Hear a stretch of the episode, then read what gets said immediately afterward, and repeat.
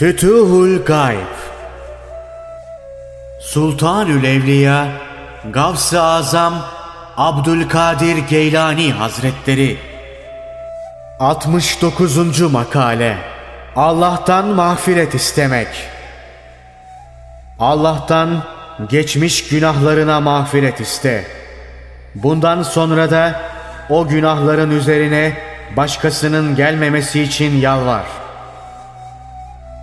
İlahi emirlere uymak için Allah'tan yardım iste.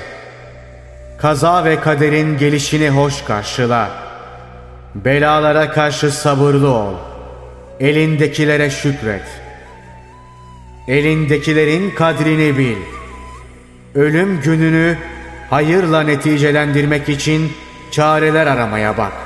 Son nefesin hoşluk içinde biterse öbür alemde peygamberlere, doğrulara, şehitlere ve iyi kimselere arkadaş olursun.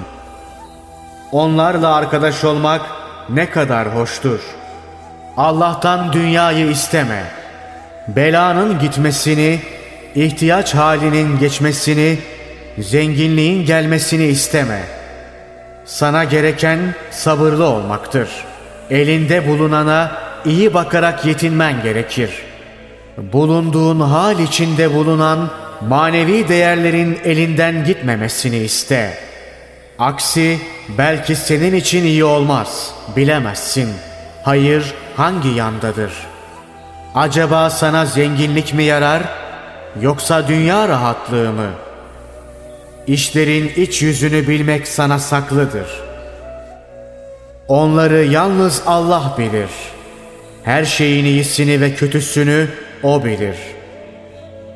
Allah ondan razı olsun. Hazreti Ömer'den naklen şöyle rivayet edilir. Ben günlerimin iyilik veya kötülük içinde geçmesini merak etmem. Çünkü bilmem hayır hangisindedir. İhtimal ki Hazreti Ömer Allah ondan razı olsun bu sözüyle şu ayeti anlatmak istemiştir.'' Size savaş farz oldu. Ama siz hoşlanmıyorsunuz. Bilemezsiniz. Belki sevdiğiniz iyi değildir.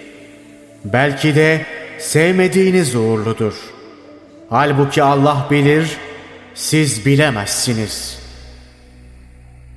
Hayır üzere ol, nefsin ölsün, hevai isteklerin yok olsun, şeytanın zelil ve hakir olsun.''